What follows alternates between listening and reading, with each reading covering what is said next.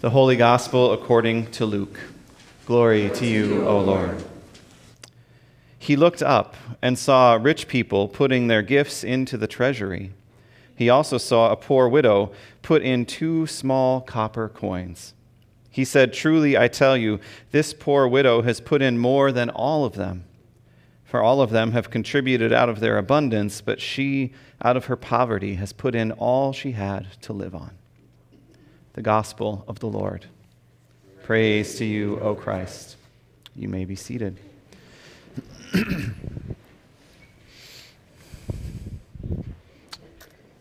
Invite you to pray with me this morning.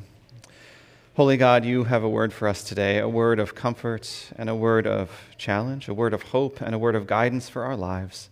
Make our hearts soft and plant this word in us that it may bear fruit through our lives. Amen. Well, as I said, today is uh, Commitment Sunday, and so I decided this year I would preach a good old fashioned stewardship sermon. Everybody ready? Comfortable? What does that mean? Does that mean I go around twisting people's arms or lay on a little guilt? Or I thought maybe I could stand up here like an auctioneer and say, Can I get a bid? Can I bid? I get one over there, one over there. But I thought, no, none of that. Because stewardship isn't just, it's not about asking for money, it's about joy. It's about our hearts, right? It's about gratitude. There's joy in giving.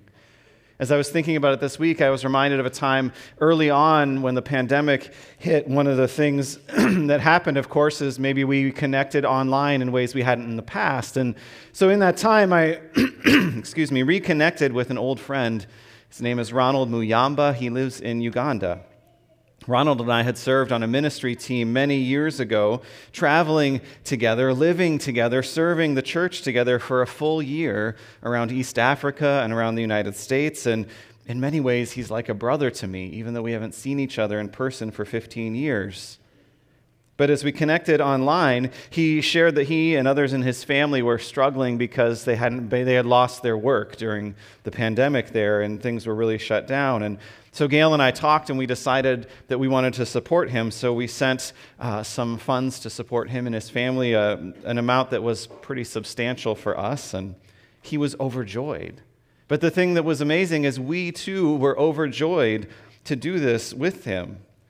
And it was much more joyful for us to, to use our resources this way than to spend it on that new furniture we might want, or a new TV, or an extra trip, or to have it just sit in the bank just in case we need it, right? Why was there joy? Was it because the cause was so great? Well, it was, but that wasn't what brought us joy. Was it because his family's need was so great? Well, it was, but that wasn't what brought us joy. It's because I love my brother in Christ, and my heart was there. And Jesus says, where our, our heart is, our treasure is also.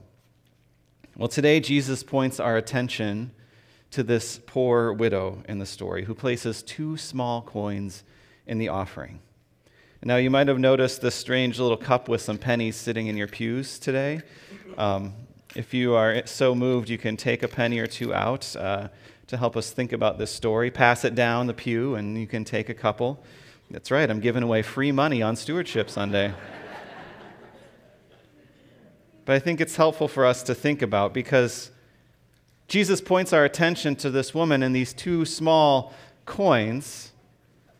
And yet, he compares it to the gifts around her that are going in, these large sums of money. And he says that with this, she put in more than all the rest. It makes us wonder what did she actually put in that day?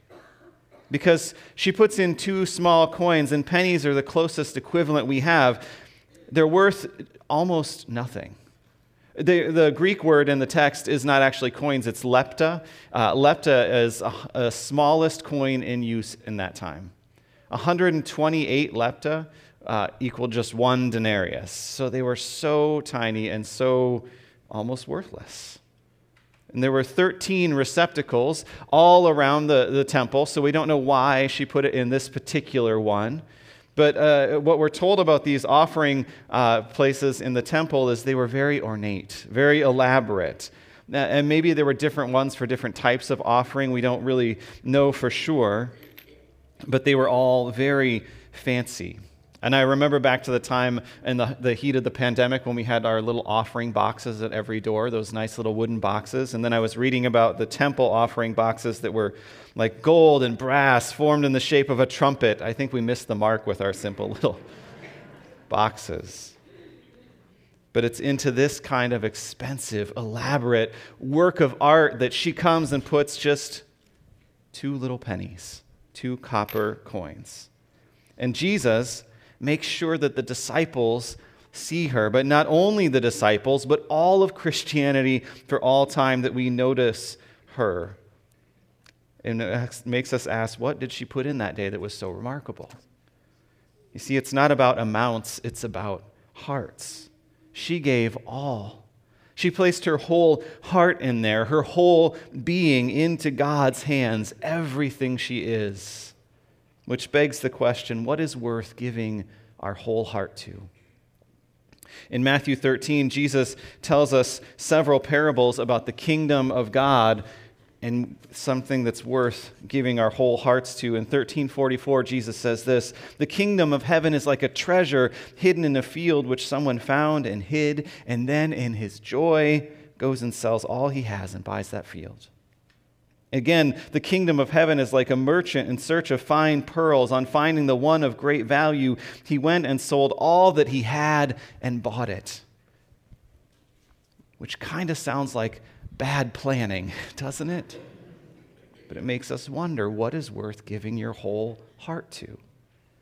I don't know how often you think about this question, but I guarantee that those who are vying for your hearts think about it all the time. And, and make no mistake, my friends, there are those out there vying for our hearts every day.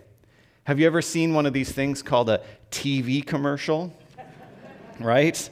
There's a reason they tug on our heartstrings because they want our hearts so that we will buy their product, be loyal to the brand, right? I might just be trying to watch the Chiefs play a football game, and the next thing I know, there's this beautiful scene unfolding in front of me on the TV, uh, like this family driving down the most scenic road you've ever seen, and a beautiful vista opens up, and, and they're laughing together in the car, and they look, the parents look in the back seat, and their kids aren't even fighting. They're getting along. And then they smile at each other the joy is palpable, the music swells, and, and, I, and I feel myself finding my, becoming embarrassingly emotional at this commercial. And then I finally notice it's that new shiny luxury SUV they're riding in that makes this all possible. Nissan, you have my heart. It's crazy, but it happens, doesn't it? All the time. We're trying to be coaxed into giving our hearts to a product or a brand, or, or maybe it's uh, looks or the clothes we wear or what people think of us. There's this other group of folks that are, that are competing for our hearts. Uh, recently, um, what's the word? Um, uh, it's been all around. Oh, yes, politicians. That's right. Vying for our hearts. I'm lifting up some of these kind of negative uh, ways, but there are good things too. Great causes, important things, people and organizations doing great work in the world that want our hearts as well. But we have to wrestle with the question what is worth giving our whole heart to? Your whole being, like this woman did, that Jesus wants us to see. So today, I, I want to tell you about my heart and what I believe in. Now, this is a stewardship sermon, so this is the part where maybe I'm supposed to talk about tithing or how great the need is, where I ask you for money and then you look annoyed, but I'm not going to do that today. I simply want to tell you about my heart and why I feel like giving my whole heart to God's mission here through Good Shepherd. Because, friends, I believe that the church can change the world.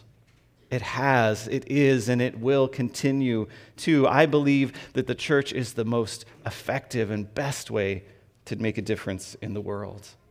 I mean, when I look out at things in the world that are, that are going wrong and it breaks my heart, and I wonder what can I possibly do uh, against this tsunami of struggle, I always come back to the church.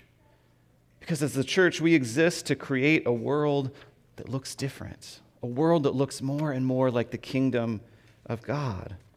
Now, sure, there are many different organizations out there making a difference in the world, many groups and people doing good things. But see, I'm not just interested in making the world a little bit better. I'm interested in changing the world, transforming the world, redeeming the world. And how can we do that without the power of Almighty God?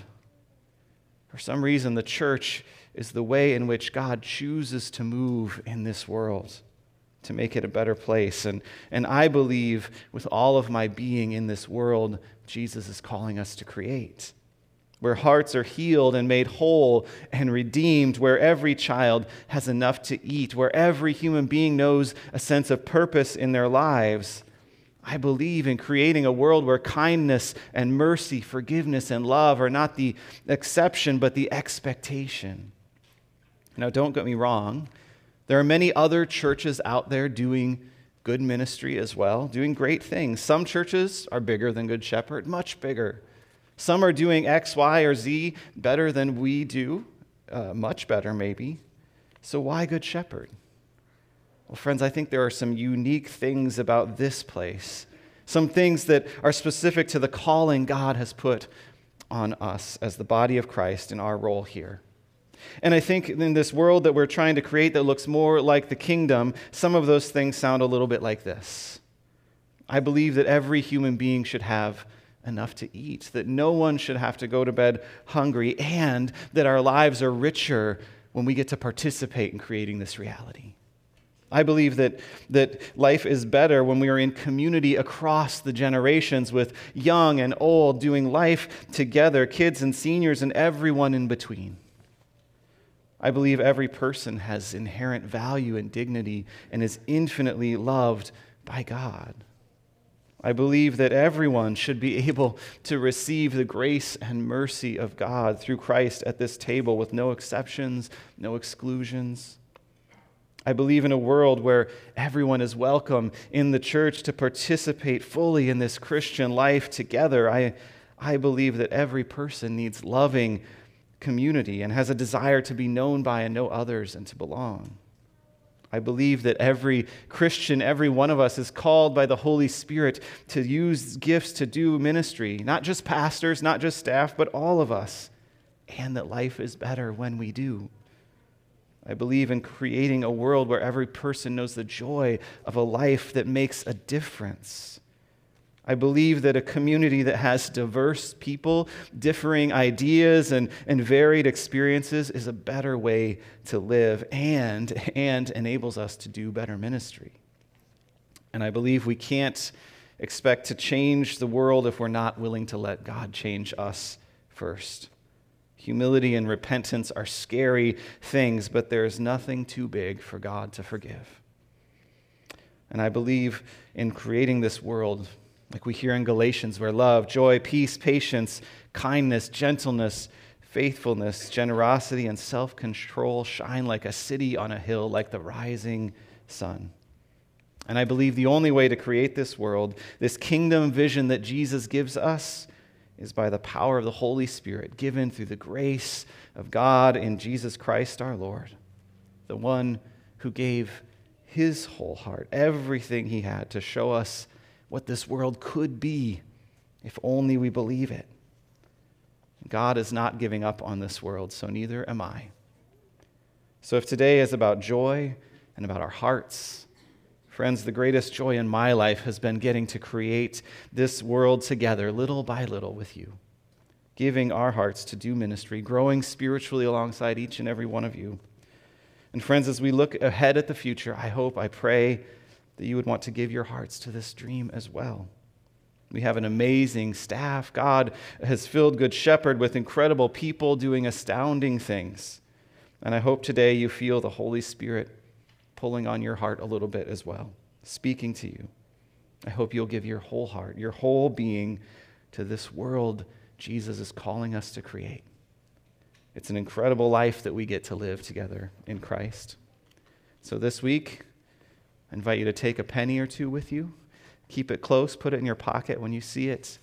Think of how Jesus lifts up this woman who gave everything she had, and how Jesus gave everything for us. And where is God calling you to place your heart? Amen.